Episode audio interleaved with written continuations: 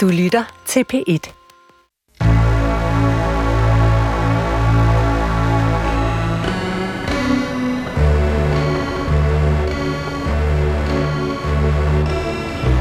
Du har ringet til Hemmeligheder på P1. Tak for din hemmelighed. Vi lover at passe godt på den.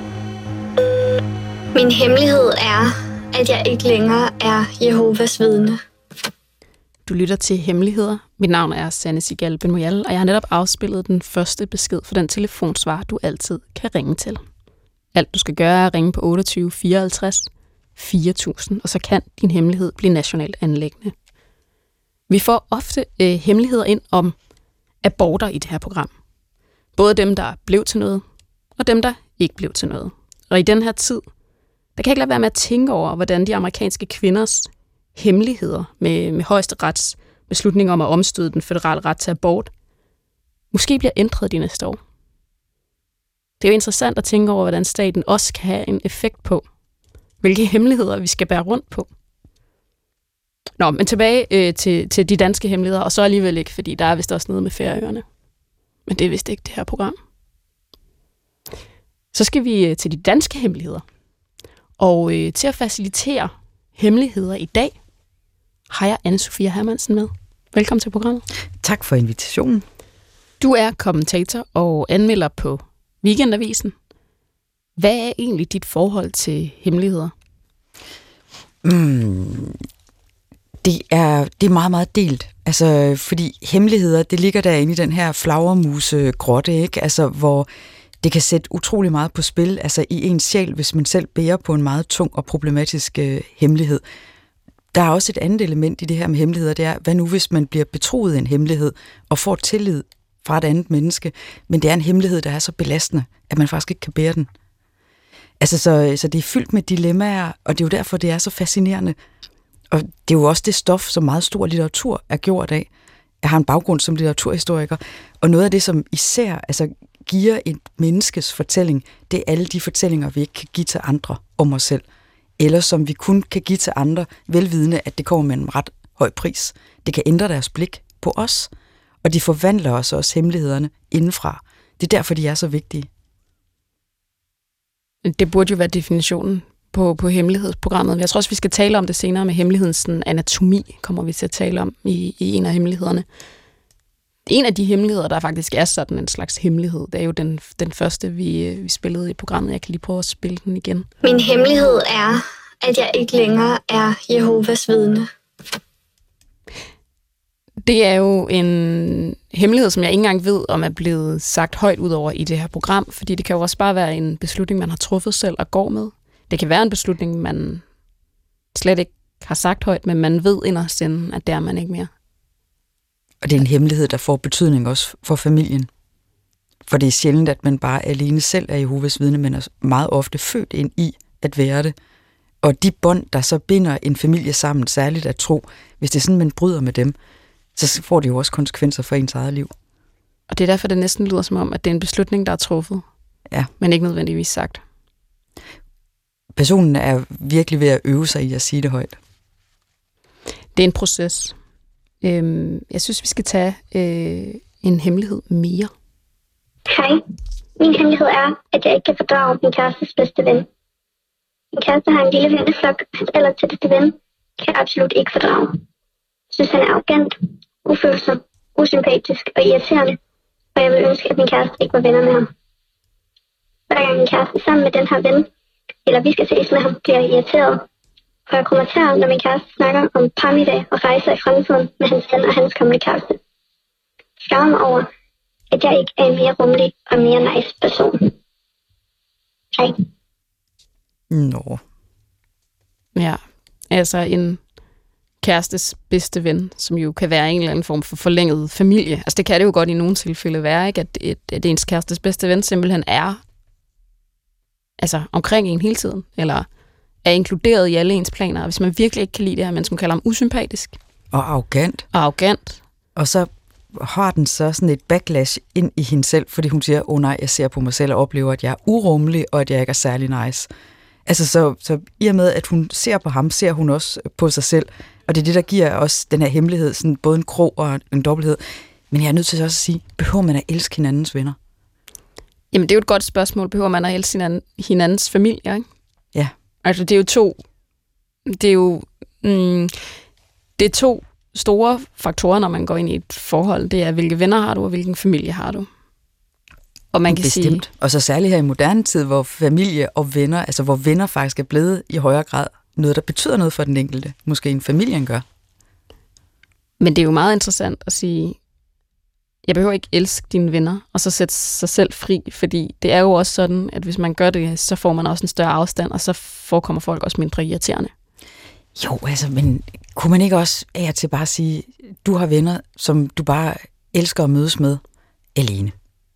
Og så øh, mødes jeg med øh, mine venner, og så af og til, så kan der så, det er ligesom, altså man har sådan en fællesmængde og delmængder, ikke? Altså så kan vi så af og til ses og, og lave nogle ting alle sammen, men man kan jo sagtens dyrke venskaber, uden at man partout behøver at have ens kone eller kæreste altså med. Og det er sådan en, en ting, som vi faktisk mangler også af til at sige højt. Vi behøver ikke at elske alt ved den anden. Det kan også være, at vedkommende har en irriterende hund. Det er så mere problematisk, hvis det er sådan, at man skal bo sammen.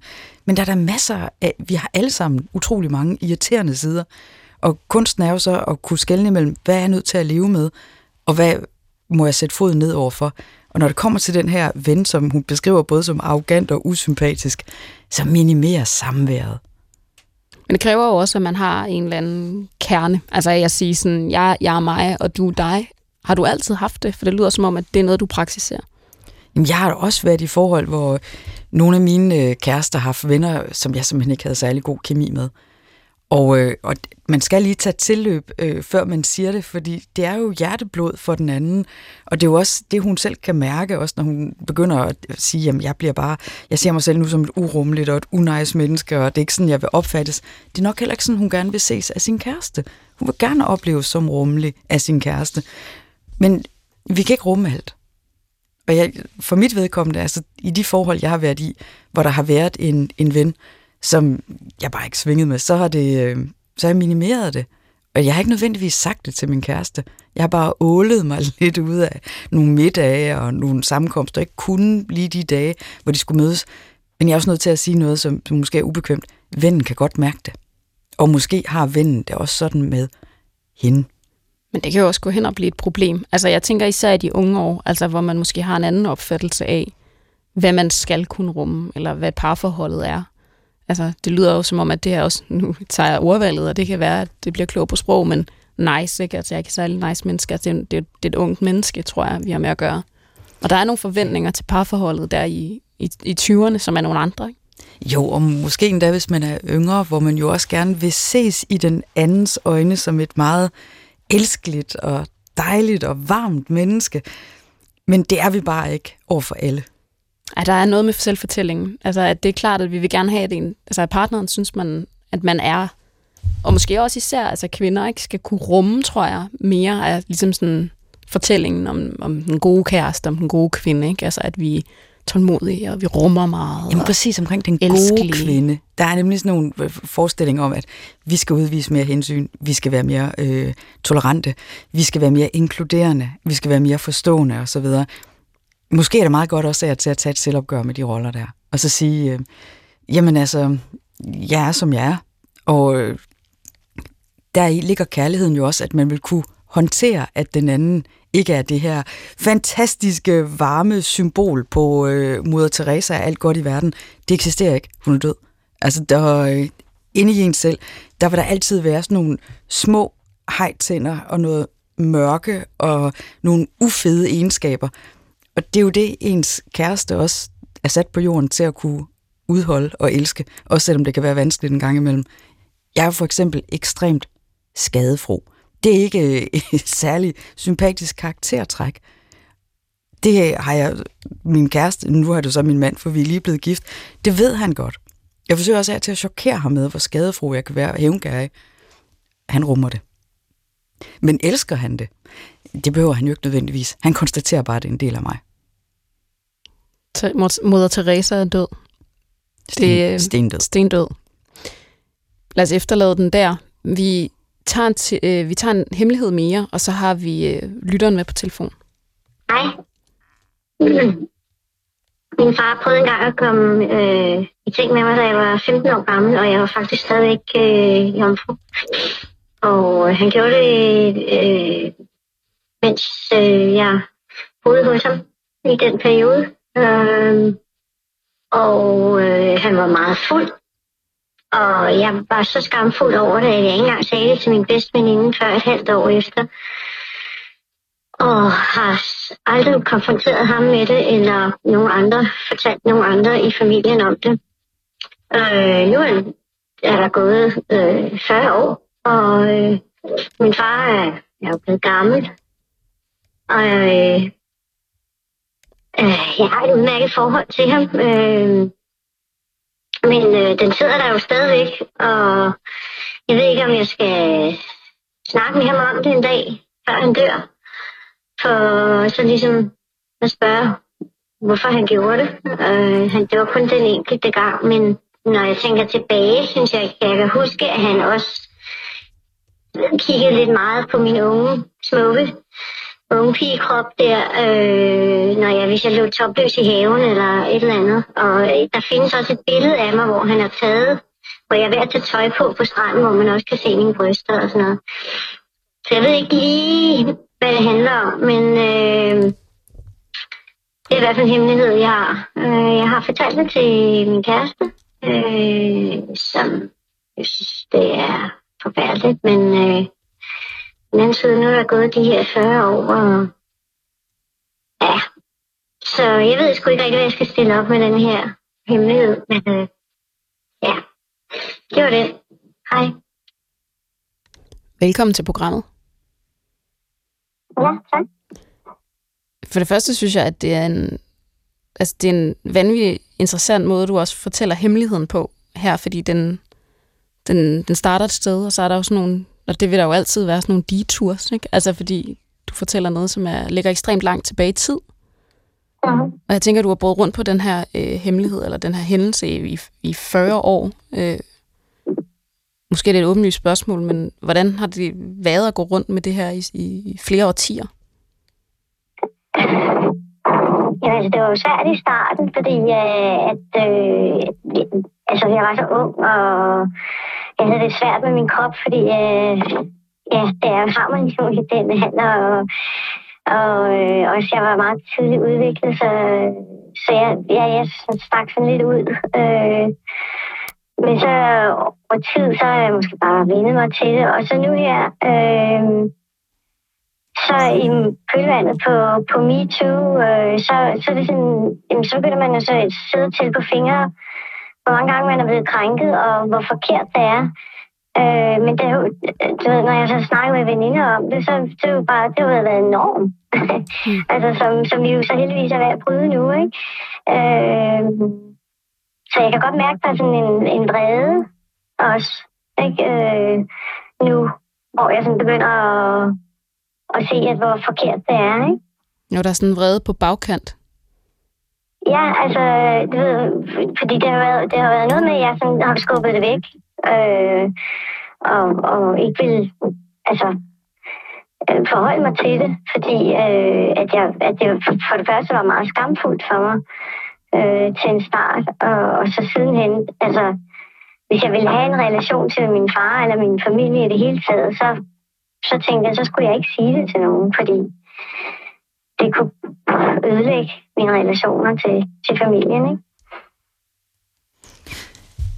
Øhm, jeg er meget berørt af at høre om øh, den hemmelighed, som du har båret rundt på. Hvordan tror du, det ville øh, påvirke, eller hvad tror, hvordan tror du, din far han ville reagere, hvis øh, du konfronterede ham med det? Jamen, det, det er jo blevet spurgt øh, nu et par gange, og, øh, og det, øh, altså, jeg tror, han ville benægte det, øh, i og med, at han var fuld, da det skete, og at jeg ikke går ud fra, at han ellers har gjort noget lignende øh, siden eller før. Det, det, ved, altså, det kan jeg jo ikke sige, men, men, men øh, ja, det tror jeg ikke, han har. Øh, og, øh, og så, ja, altså, jeg tror, han ville synes, at, at det var noget tosset noget, jeg havde fundet på. Altså, så...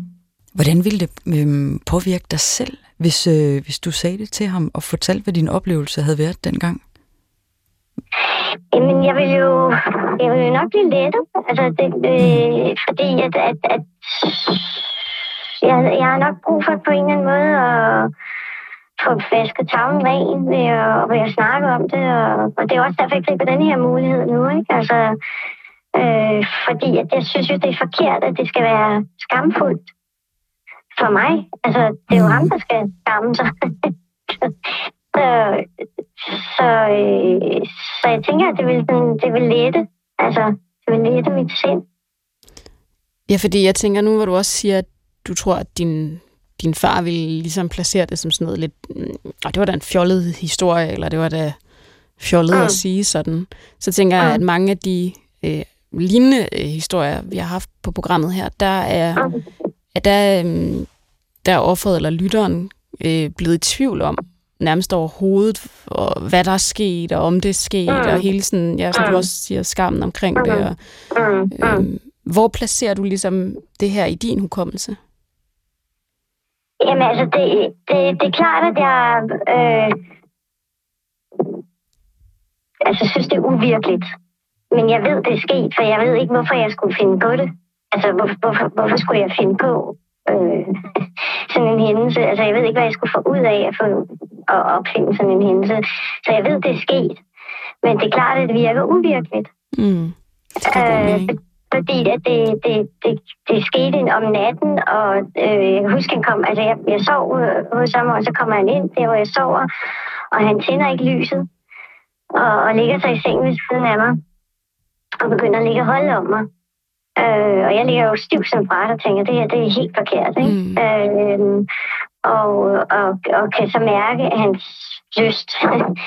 øh, og så, så beder jeg ham simpelthen om at gå, og, og det gør han så heldigvis. Ikke? Øh, men, men altså, mm, ja, det, det, det, men jeg tror også, der er nogle, der, der er, altså, ja, der er muligvis nogle fortrængninger også for, forbundet med det, ikke?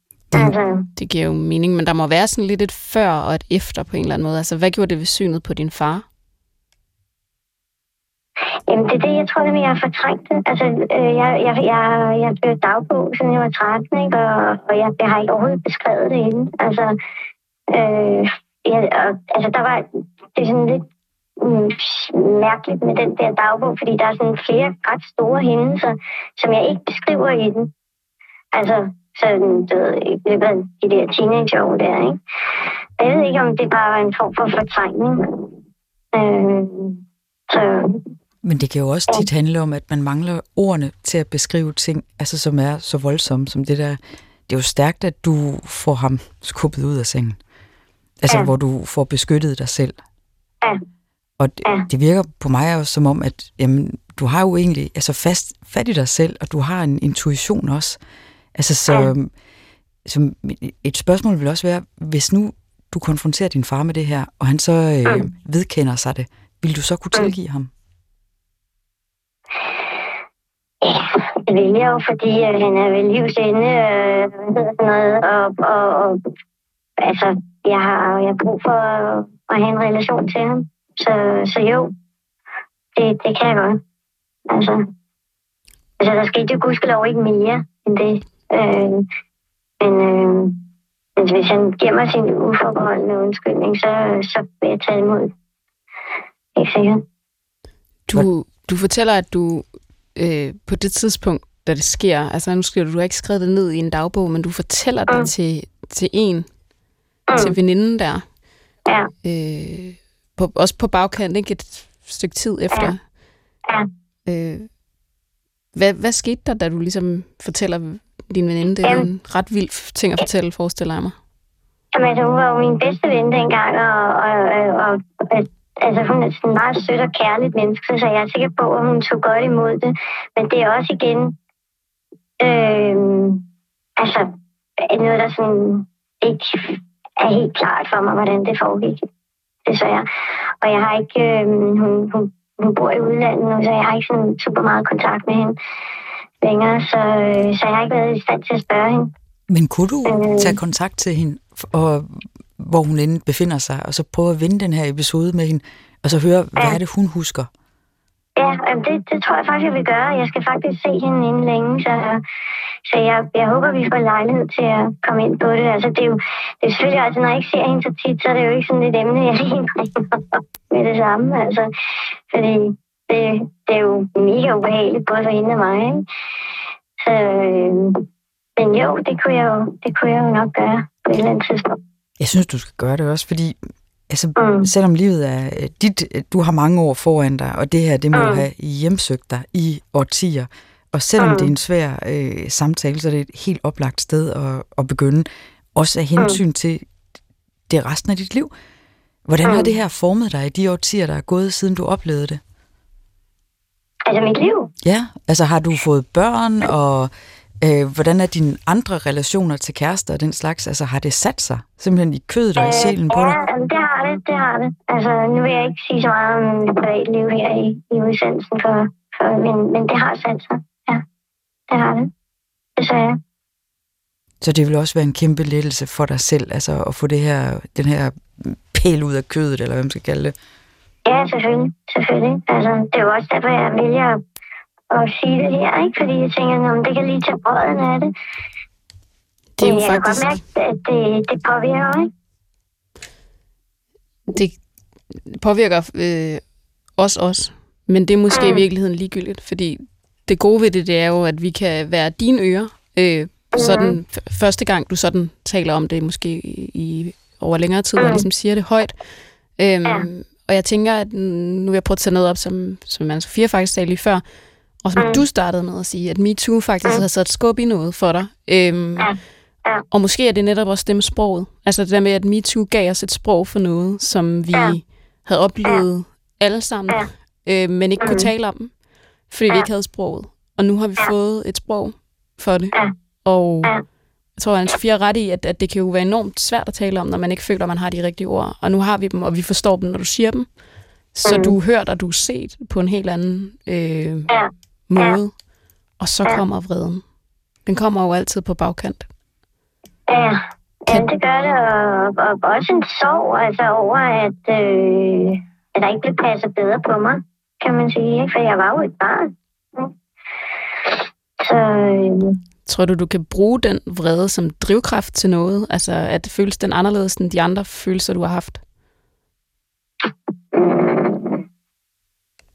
Øhm, det ved jeg ikke rigtigt. Altså lige nu er jeg bare ked af det, kan man Så... Øhm, ja, altså jo, jeg håber, altså jo, altså jeg synes i hvert fald i forhold til, til, til de, øhm, hvad skal man sige, feministiske tendenser, der er i, i tiden, øh, og, og den der sådan, øh, altså at, at netop at MeToo øh, baner vej for øh, min færre krænkelser af os kvinder, ikke? Altså, øh, det, det synes jeg, det vil jeg godt tale ind i også. Øh, jo, øh, og håber, at, øh, mm. at det kan bane vej for, at, at, at unge kvinder og, og piger kan, kan få en mere tryg øh, tilværelse end, end, end den, jeg fik. Ikke? Jo, også bane vejen for sådan noget med et opgør med den her skamfølelse, fordi hvor ja. var det dig, der skulle skamme dig? Præcis, præcis. Ikke? Altså, det er jo, og det er jo noget, der ligger i mig stadigvæk, kan jeg mærke. Ikke? Mm. Øh, du har også taget ansvaret for en situation, der ikke var din, din at tage ansvar for, kan man sige. Og det, øhm, det tænker jeg, at, øh, at det kan man især høre nu, når du, øh, når du taler om det der med netop at tale ind i en kultur. At øh, der, der, ligger, der ligger der er et opgør Jamen, der er både det her med, at vi skal sige fra, ikke? Og, og, og altså, få det sådan, så det ikke er, altså, at det ikke er kvindens skyld, at hun bliver voldtaget. Det er jo det, der er fuldstændig absurd, ikke? Mm. Men der er også hele den her... Øh, øh, en anden vinkel på det, det er, at jeg har jo skammet mig over min krop. Mm. Fordi den blev atroværdigt allerede, da jeg var meget, meget ung. Altså, jeg var meget tidligt udviklet, øh, og jeg kunne mærke, min fars blik på min krop. Det, det sagde jeg også, der, da jeg ringede ind. Ikke? Mm. Altså, jeg kunne godt mærke, at han kiggede på mig øh, på en særlig måde, som han ikke havde gjort, da jeg bare ikke var så udviklet. Ikke? Og han var jo ikke den eneste, der gjorde det. Altså, Øh, og og det, det, var, det, blev, sådan, det blev vemmeligt for mig. Altså, det var, det var, jeg kunne huske følelsen. Altså, det var vemmeligt, det der blik. Og derfor så, så skammede jeg mig også over min krop. Mm. Og, og, sådan, og det har sådan set altid fulgt mig. øh, og og det, øh, det, det er jeg jo også ked af, fordi når jeg ser tilbage på, da jeg var ung, så havde jeg en fantastisk krop. Men jeg synes bare aldrig, den var god nok. Det er en ekstremt kompleks øh, historie, du har øh, delt med os i dag. Og ja, en lang, tung øh, hemmelighed, altså både i, i, i, i tid og tyngde. Øh, men Mm. tak, fordi vi måtte øh, komme ind i dit hoved og i din hemmelighed. Jamen, tusind tak, fordi jeg måtte være med. Og du har ikke noget skam over. Overhovedet ikke. Tak. Tusind tak. Det er interessant, at du faktisk tit griber i sproget. Altså, det er en, det er en god arbejdsskade, tænker jeg. Det er rigtigt, det med sproget. Når sproget ikke rækker, så er det jo umuligt at komme til bunds. I, altså, i hvert fald, man kan måske tænke over den, men, men det er umuligt at komme til bunds, fordi man ikke kan tale med andre om den. Og hvis mm. den Mhm. ikke kan deles, så bliver den svær at løse. Altså, og, og det var jo en af, øh, eller er en af pointerne også ved MeToo, det er med at få et sprog for, hvad det er, man har oplevet. Men det hører også til det her, jo, at man bliver ældre og dannet som menneske, det er også at se, hvad er det for oplevelser, der har været afgørende for en. Og det her, altså det, det sidder virkelig i kroppen på mig, hvad det er, hun, hun har måttet bære rundt med. Men, men jeg tror, at det eneste fine, man kan sige ved tilværelsen, det er, at på et tidspunkt holder vi op med at være så koncentreret om de andres blik på os, og begynder måske i stedet for at se lidt mere kritisk på dem. Jeg simpelthen at få vendt blikretningen, i stedet for hele tiden at tænke, hvad synes de om mig, eller hvordan ser de på min krop? Så kig ud af i stedet for, hvad tænker jeg om de her mennesker, og hvad deres blik på mig? Hvor stor øh, betydning skal egentlig lægge det? Altså nu, ikke for overhovedet, jeg vil ikke øh, undervurdere den oplevelse, hun har haft. Tværtimod, altså det er, det kan jeg godt forstå har været øh, voldsomt. Men, men jeg tror, at det vil være vigtigt at have det for øje. Hvordan lever jeg med de her ting, der er overgået mig, og som jeg ikke kan frelægge mig resten af livet? Og så prøve at se frem øh, til øh, en, en, måske, det lyder så kristen, der er som en grad af forsoning.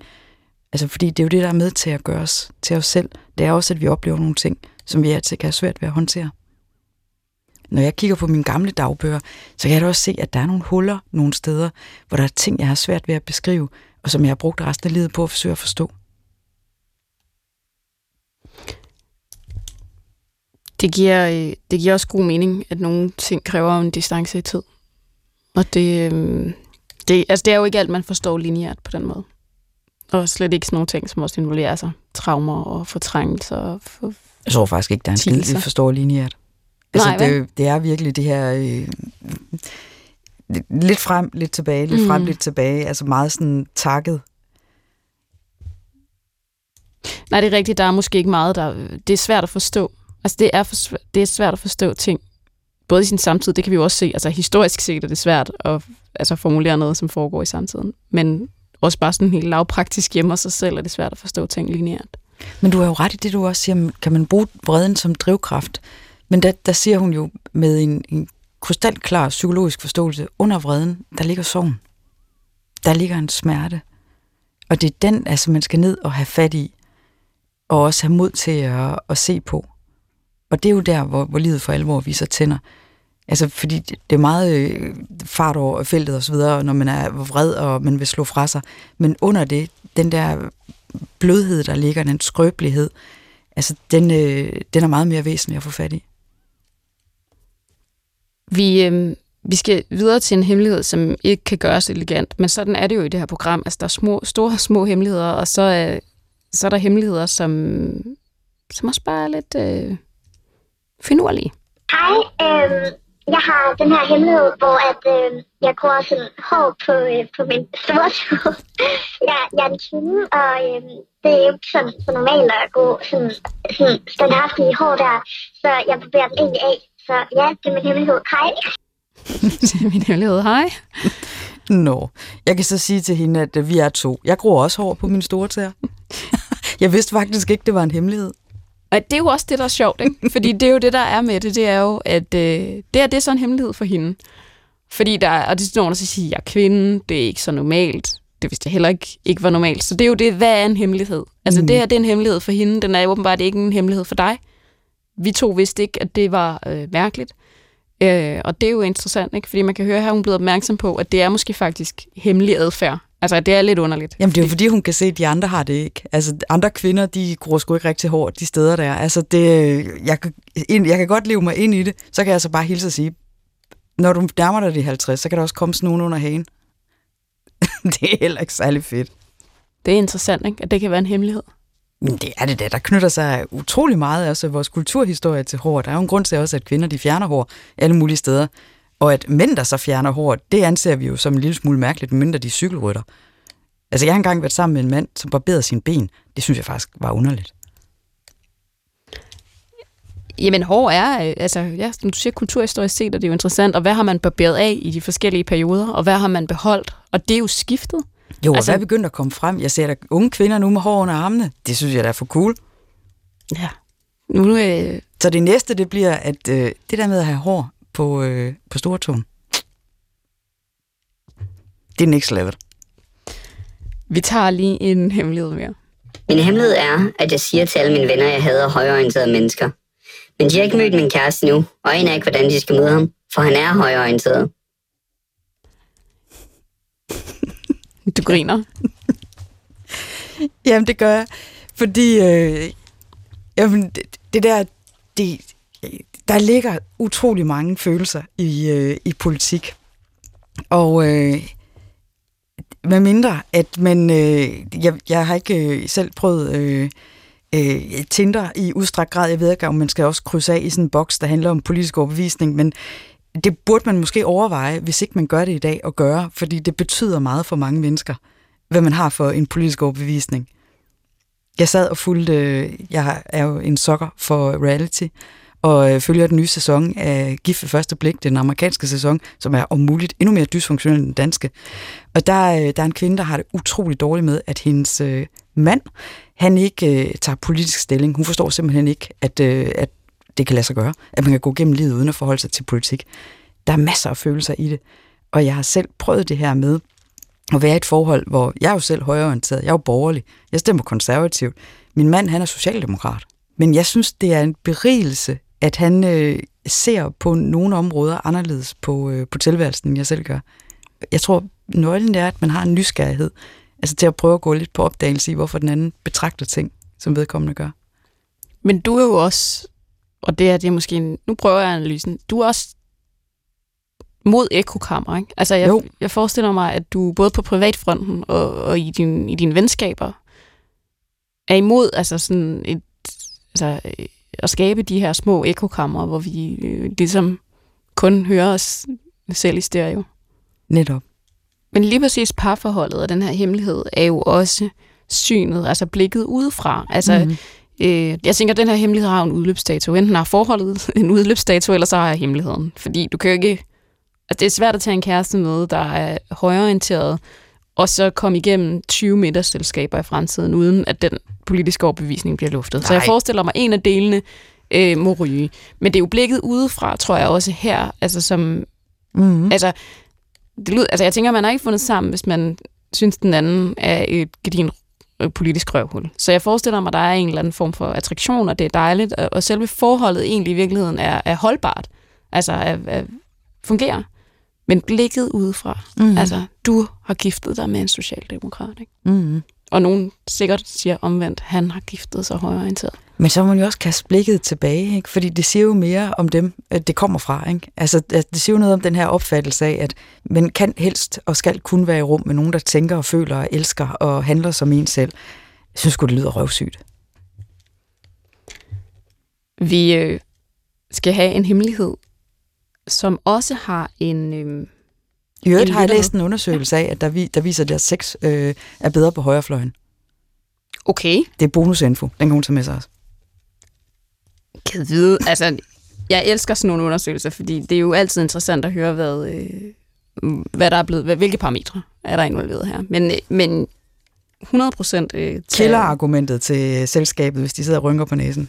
Pissegod sex. Men det tænker folk jo alligevel. Jeg tror ikke, tænker, så er hun sammen med ham, den højreorienterede. He must be good in bed. Altså, der må være et eller andet, ikke? Præcis. Altså, det er måske bare det. Vi tager en hemmelighed mere, og så har vi lytteren med på telefon.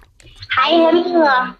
Øh, ja, det er faktisk rigtig hårdt at sige det her, for jeg har ikke sagt det til nogen før.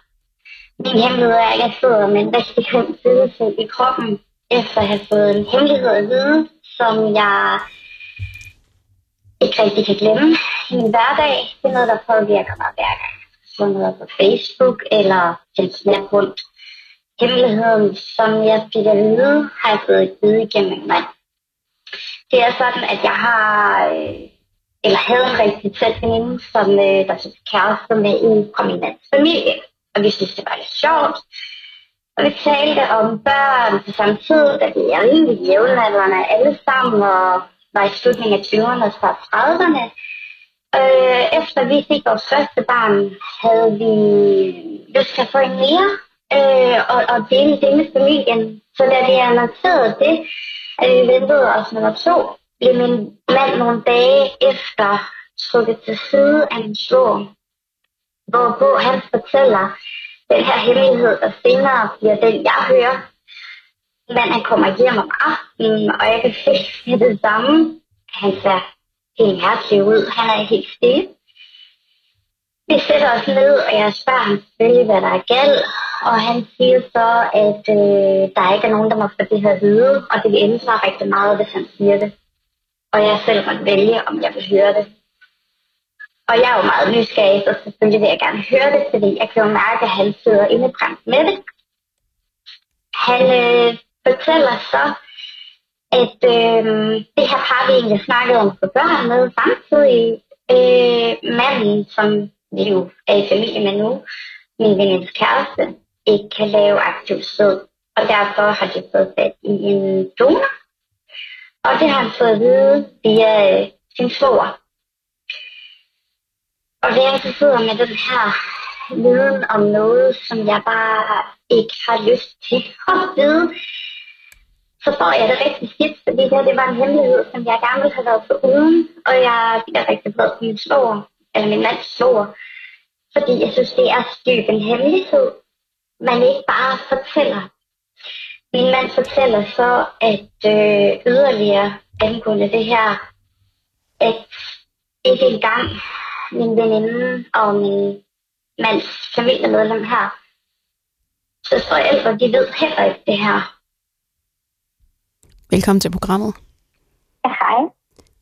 Det er jo altså med at holde tungen lige i munden, fordi altså, normalt plejer vi jo faktisk ikke at have hemmeligheder med, som omhandler andre. Men det her, mm. det er jo interessant, fordi det er jo en hemmelighed, der virkelig tynger dig. Altså, du bærer rundt ja. på en hemmelighed, som du også siger i, i beskeden, altså, at du egentlig gerne ville have været for uden. Og det, jeg tænker, det er en virkelig oplagt mulighed for at tale om det, som vi tit taler om i programmet, men hemmelighedens anatomi. Altså, hvad er mm. en hemmelighed?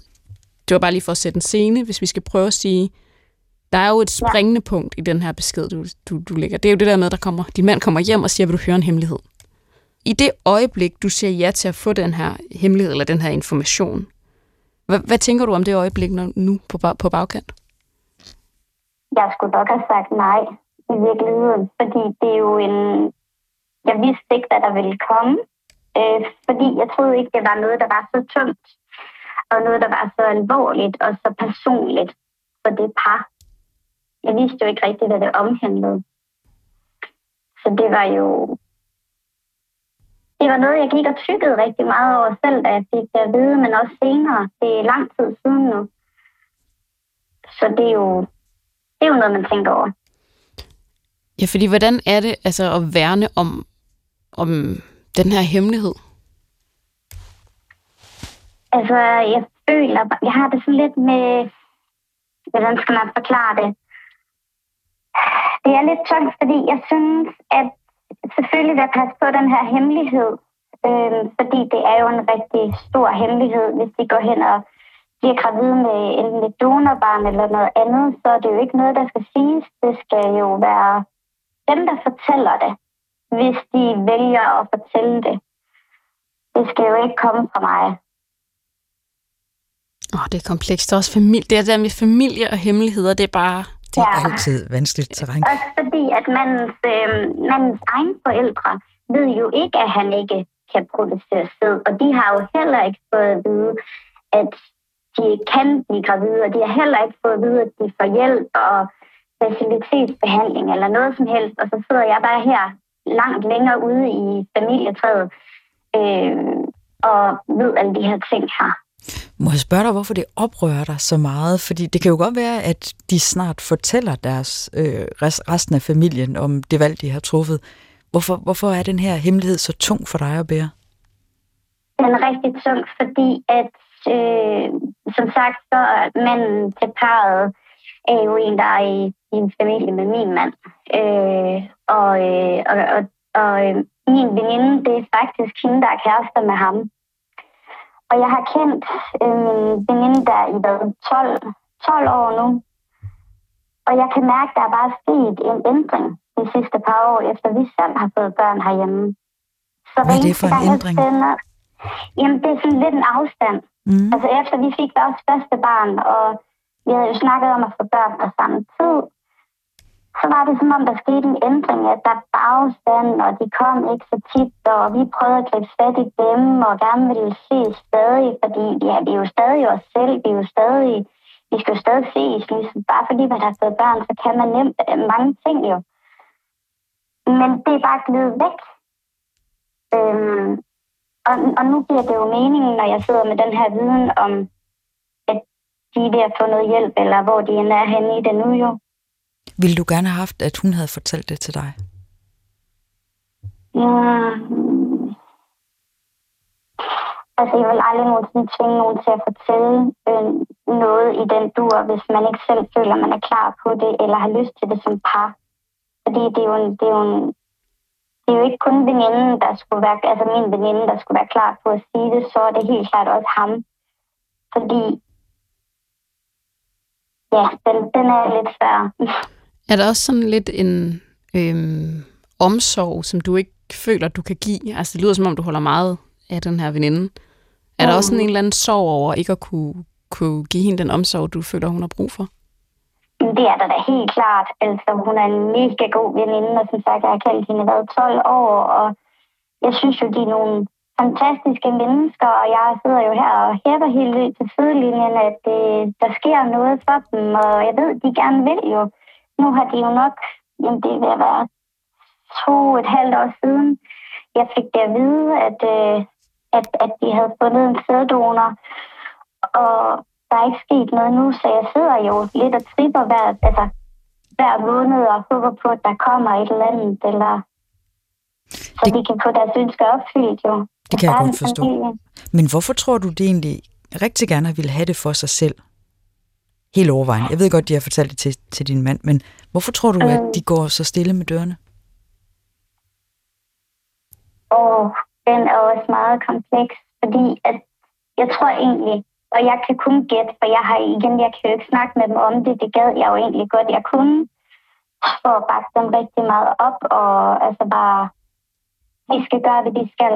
Men jeg tror, det handler lidt om, på mandens side af parret der, at det er ham, der ikke kan øh, producere sæden. At han måske føler, at så er det ham, der er fejlen. Altså jeg tror, der er et eller andet med skam, eller et eller andet i, og så er det måske ikke hans barn, hvis de så bliver gravide, og en masse ting. Det tror jeg også, og jeg tror, at din veninde er lojal over for ham. Og det er derfor, hun ikke siger det noget. jeg er, det har jeg fuld respekt for. Jeg tænker også, det er en aftale, de har gjort sig imellem. Mm. Og det er også derfor, jeg, jeg er lidt faktisk, jeg er lidt splittet, fordi jeg er også lidt sur på min svoger, fordi hvorfor siger han det egentlig overhovedet til at starte med? Mm. Altså, Ja, hvorfor tror du, han gør det? Jeg aner det faktisk ikke. Han havde måske også brug for at Ej, dele den med nogen. Eller Ja, sådan. ja, for den er jo den er jo lidt tung, ikke? Men jeg tror måske, det var for, at vi ikke skulle blive ked af det, da vi annoncerede vores barn nummer to. Fordi så ville- kunne det godt være, at de ikke var så glade på vores vegne, jo. Mm. Fordi når man sidder der og prøver at i gang med et forløb, så er det jo klart, hvis man bare har en, øh, jeg skulle lige sige, en dum veninde for mig, som bare bliver gravid, bare jeg kigger på min mand, altså, så er det jo også irriterende. så er det måske lidt svært. Kan du også mærke, at du har ændret adfærd? Altså, nu taler vi om, om at veninden der har ændret adfærd. Kan du også mærke, at du måske selv har ændret din adfærd? Ja, det synes jeg. Altså, ligesom jeg tror, jeg sagde i, i hemmeligheden, når jeg sender en snap eller et eller andet, skal jeg sende den til hende, skal jeg sende den til ham, eller skal jeg bare lige gå fint lige udenom, og så snapper jeg bare noget andet, eller altså sådan, altså jeg tænker jo meget over det. Jeg har ikke lyst til at være sådan up in the face med, med mit liv. Altså mit, mit familieliv i hvert fald. Men på den led er det noget- måske meget godt, at du har fået indblik i, hvad det er, de går og kæmper med. Altså, fordi så kan du Mm. også vise langt større følsomhed i din omgang med dem. Ja, lige præcis. Altså det vil jeg jo gerne, og jeg har også haft nogle gode og dybe samtaler angående... Øh, jeg har en anden veninde, som jeg så har åbnet op over for, øh, eller hun har åbnet op over for mig angående facilitetsbehandling, og det nævnte jeg jo så til min pågældende veninde her, i, øh, som jeg jo ved, der har kæmpet os rigtig meget. Så sad vi havde en rigtig god, lang og dyb snak om det og sådan noget, hvor jeg følte, jamen, så havde jeg åbnet op i hvert fald selv for, at jeg synes, at det er vildt smukt ligegyldigt, om man adopterer et barn, eller man har sæddonor, eller hvad man gør. Altså, jeg synes jo, det er jo stadig deres barn. Ligegyldigt hvad. Når man nu har sådan en hemmelighed, man bærer rundt på, mm. så er der jo øh, altid det store spørgsmål, og det er, hvad har du været ved at sige, som du ved, de ikke ved? Giver det mening? Mm. De der situationer, hvor du tænker, gud, nu står jeg på nettet til at sige noget, som jeg, jeg jo godt ved, men de ikke ved, jeg ved. Ja, dem, dem har jeg prøvet decideret. Altså, hvis de har reageret på en eller anden måde. Altså, vi holdt barnedåb, og jeg kunne godt se, at de var sådan lidt, måske ikke lige de gladeste, og ting og sager og sådan noget, og sagde ikke rigtig tillykke, og gik også tidligt hjem og sådan noget, hvor jeg stod sådan lidt, jeg har lyst til at sige noget her, for jeg synes, det var lidt ubehøveligt. Men jeg lader dem simpelthen glide væk, fordi jeg ved det, jeg ved. Mm. Så ja, altså, der er nogle episoder, hvor jeg tænker, okay, normalt, så vil jeg måske lige have sagt noget her, eller et eller andet, men jeg har bare lavet være, fordi jeg ved det her. Der kommer ikke noget godt ud af det. Og den dag, hun kommer og siger, at øh, nu er hun gravid, hvordan... Øh, du ved det jo godt, var, hvis jeg, du ved jo ikke, hun er gravid, men du ved noget andet. Kommer du til at spille overras? Altså, hvad, hvordan, hvordan tænker du, du kommer til at takle det? Jeg bliver mega glad, altså. Og så vil jeg jo bare sidde og tænke på, at på en måde, så måske lidt hemmeligheden, den lidt er væk. Altså nu er det jo, jeg sidder jo og tænker på, det kan være det er den her uge, eller det kan være den måned, hun kommer og siger, at nu er hun gravid, og det bliver mega fedt, og de skal i gang med deres familie. Det er jo det, jeg, det er jo det, jeg sidder og hæpper lidt på. Altså, øhm, det kan godt være, at jeg ved, at det er en donor, men det gør ikke forskellen for mig. Hvis nu der kommer et barn ud, der slet ikke ligner mor eller far, vil du så kunne lade være med at bemærke det? Jeg vil nok ikke være den første til at sige det, fordi jeg ved det, jeg ved. Men det er stadig et barn, de vil elske ligegyldigt hvad. Fordi, altså, ja, øh, den har jeg da godt tænkt det sådan lidt. Hvis det nu ikke ligner faren, eller hvis der nu er nogen, der begynder at komme til, ej, han ligner godt nok sin far, eller sådan et eller andet, så, så kan den måske godt lige poppe op. Men jeg håber lidt, at når, når det sker, må jeg nok hellere sige, at de bliver gravide, forhåbentlig, så tror jeg bare, at den fader lidt ud på en eller anden måde. Når barnet bliver større eller noget. Det er jo, det er jo egentlig deres valg, om de vælger at sige det til barnet. Mm. Det er jo den næste Øh, hemmelighed, der ja. så kan blive født af den her fordi, hemmelighed. Ja, for det er faktisk næsten lidt, måske, ja, for det er jo en lidt en del af den hemmelighed der, og det er jo faktisk, at de allerede har fået en beslutning om, har jeg jo så hørt fra smååren i samme øh, samtale der, at de vil ikke fortælle det til barnet. Jamen, øhm, tak fordi, at du ringede, og tak fordi vi måtte få et indblik i en hemmelighed, som du bærer rundt på, som jeg kan høre betyder enormt meget for dig sådan, i dit Mm. nærmest daglige liv. Mm-hmm. Ja, jeg siger mange tak, og tak for godt program. Og altid tak selv. Hemmeligheder afføder nye hemmeligheder. Livet er kompliceret. Ja, det, ja, det er det. Vi skal jo faktisk til det tidspunkt nu, hvor du skal fortælle en hemmelighed til mig og til lytterne. Jamen, jeg har tænkt en del over det. Øh, Jeg synes ikke, jeg er et menneske, der har særlig mange hemmeligheder. Og så, øh, men nu er jeg jo snart 50, så det vil så sige, at der er jo også en del levet liv at tage af. Og jeg kom til at tænke på, noget, som jeg holdt meget tæt ind til kroppen for mange år siden. Jeg var, øh, lang historie kort, jeg var droppet ud af gymnasiet i midten af, af 3.G, fordi jeg var skoletræt. Og efter at have spasset lidt rundt i verden, så kommer jeg så tilbage og skal samle op på øh, stumperne af min studentereksamen. Jeg begynder på sådan noget, der hedder VUC, Voksenuddannelsescenter, og der møder jeg en utrolig dejlig mand. Problemet er bare, at han er min filosofilærer. Okay. Og øh, vi indleder et forhold. Og vi indleder et øh, forhold, som også kører, da det er sådan, jeg skal eksamineres af ham. Og det er jo en lille smule problematisk for, af, flere forskellige årsager, men dengang var det især et problem for mig, for hvad nu hvis han gik, hvad nu hvis han knuste mit hjerte op til eksamen, hvad nu hvis der var nogen, der hørte, at vi havde et forhold, ville lige så tænke, om så var det derfor, hun fik den her øh, karakter.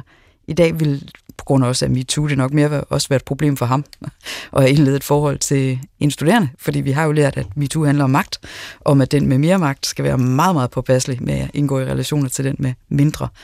Men det påvirkede mig, og jeg var faktisk skamfuld øh, over det, og jeg var aldrig rigtig begejstret for den øh, karakter, jeg fik, fordi jeg tænkte, hvor meget af det her handlede også om, at vi ligesom havde et erotisk forhold.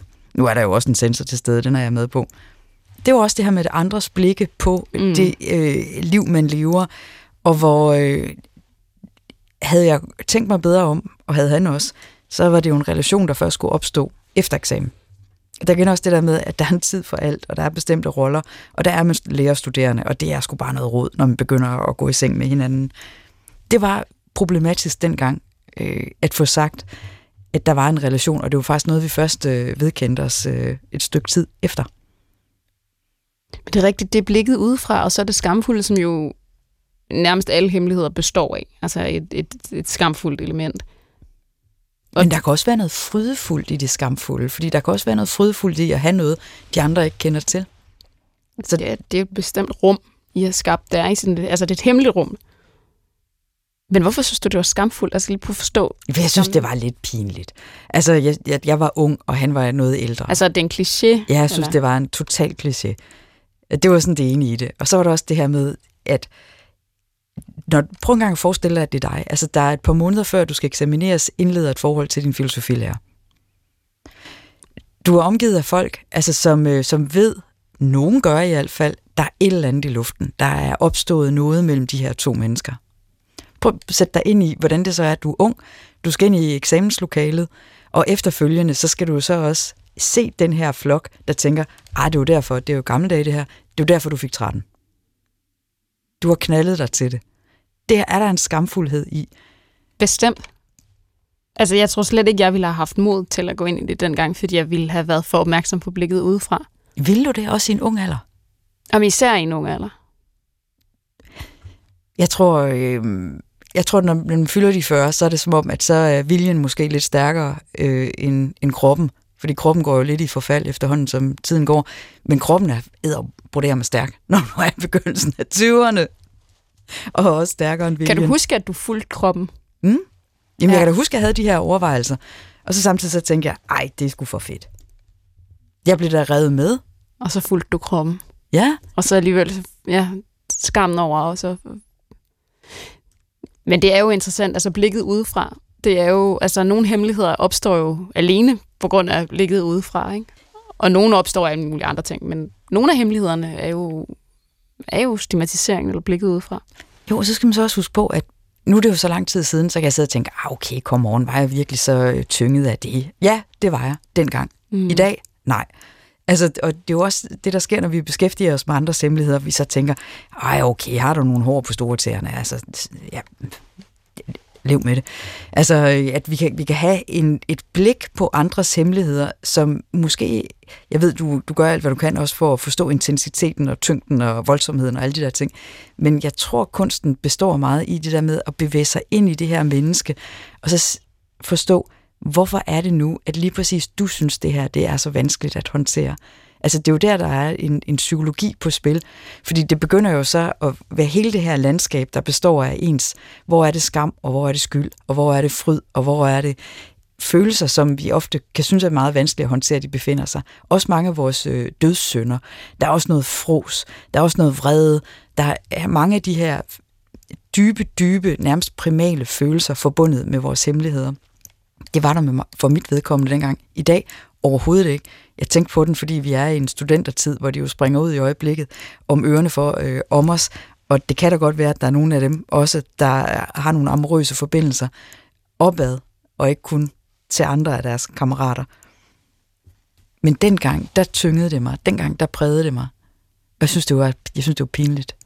Jeg synes, jeg var rykket ind i sådan en stinksang, øh, sådan en, en relation, altså, som er blevet beskrevet så utrolig mange gange.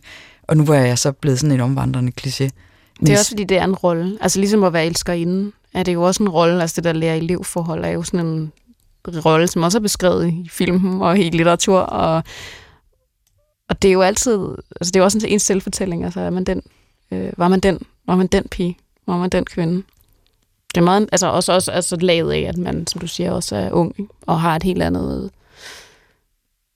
Det er også følelsen af, at det jo er uigenkaldeligt ikke? på det tidspunkt. At der har man ikke oplevet, at alt går i faser endnu.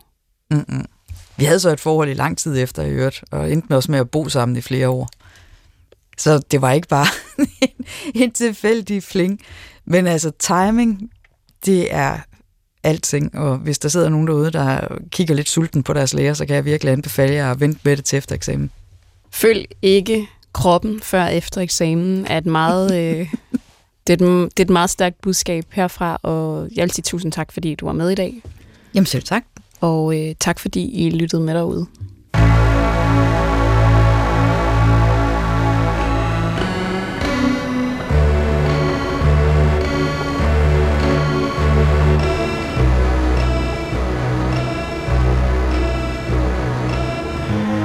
Har ringet til Hemmeligheder på P1. Tak for din hemmelighed. Vi lover at passe godt på den. Gå på opdagelse i alle DR's podcast og radioprogrammer. I appen DR Lyd.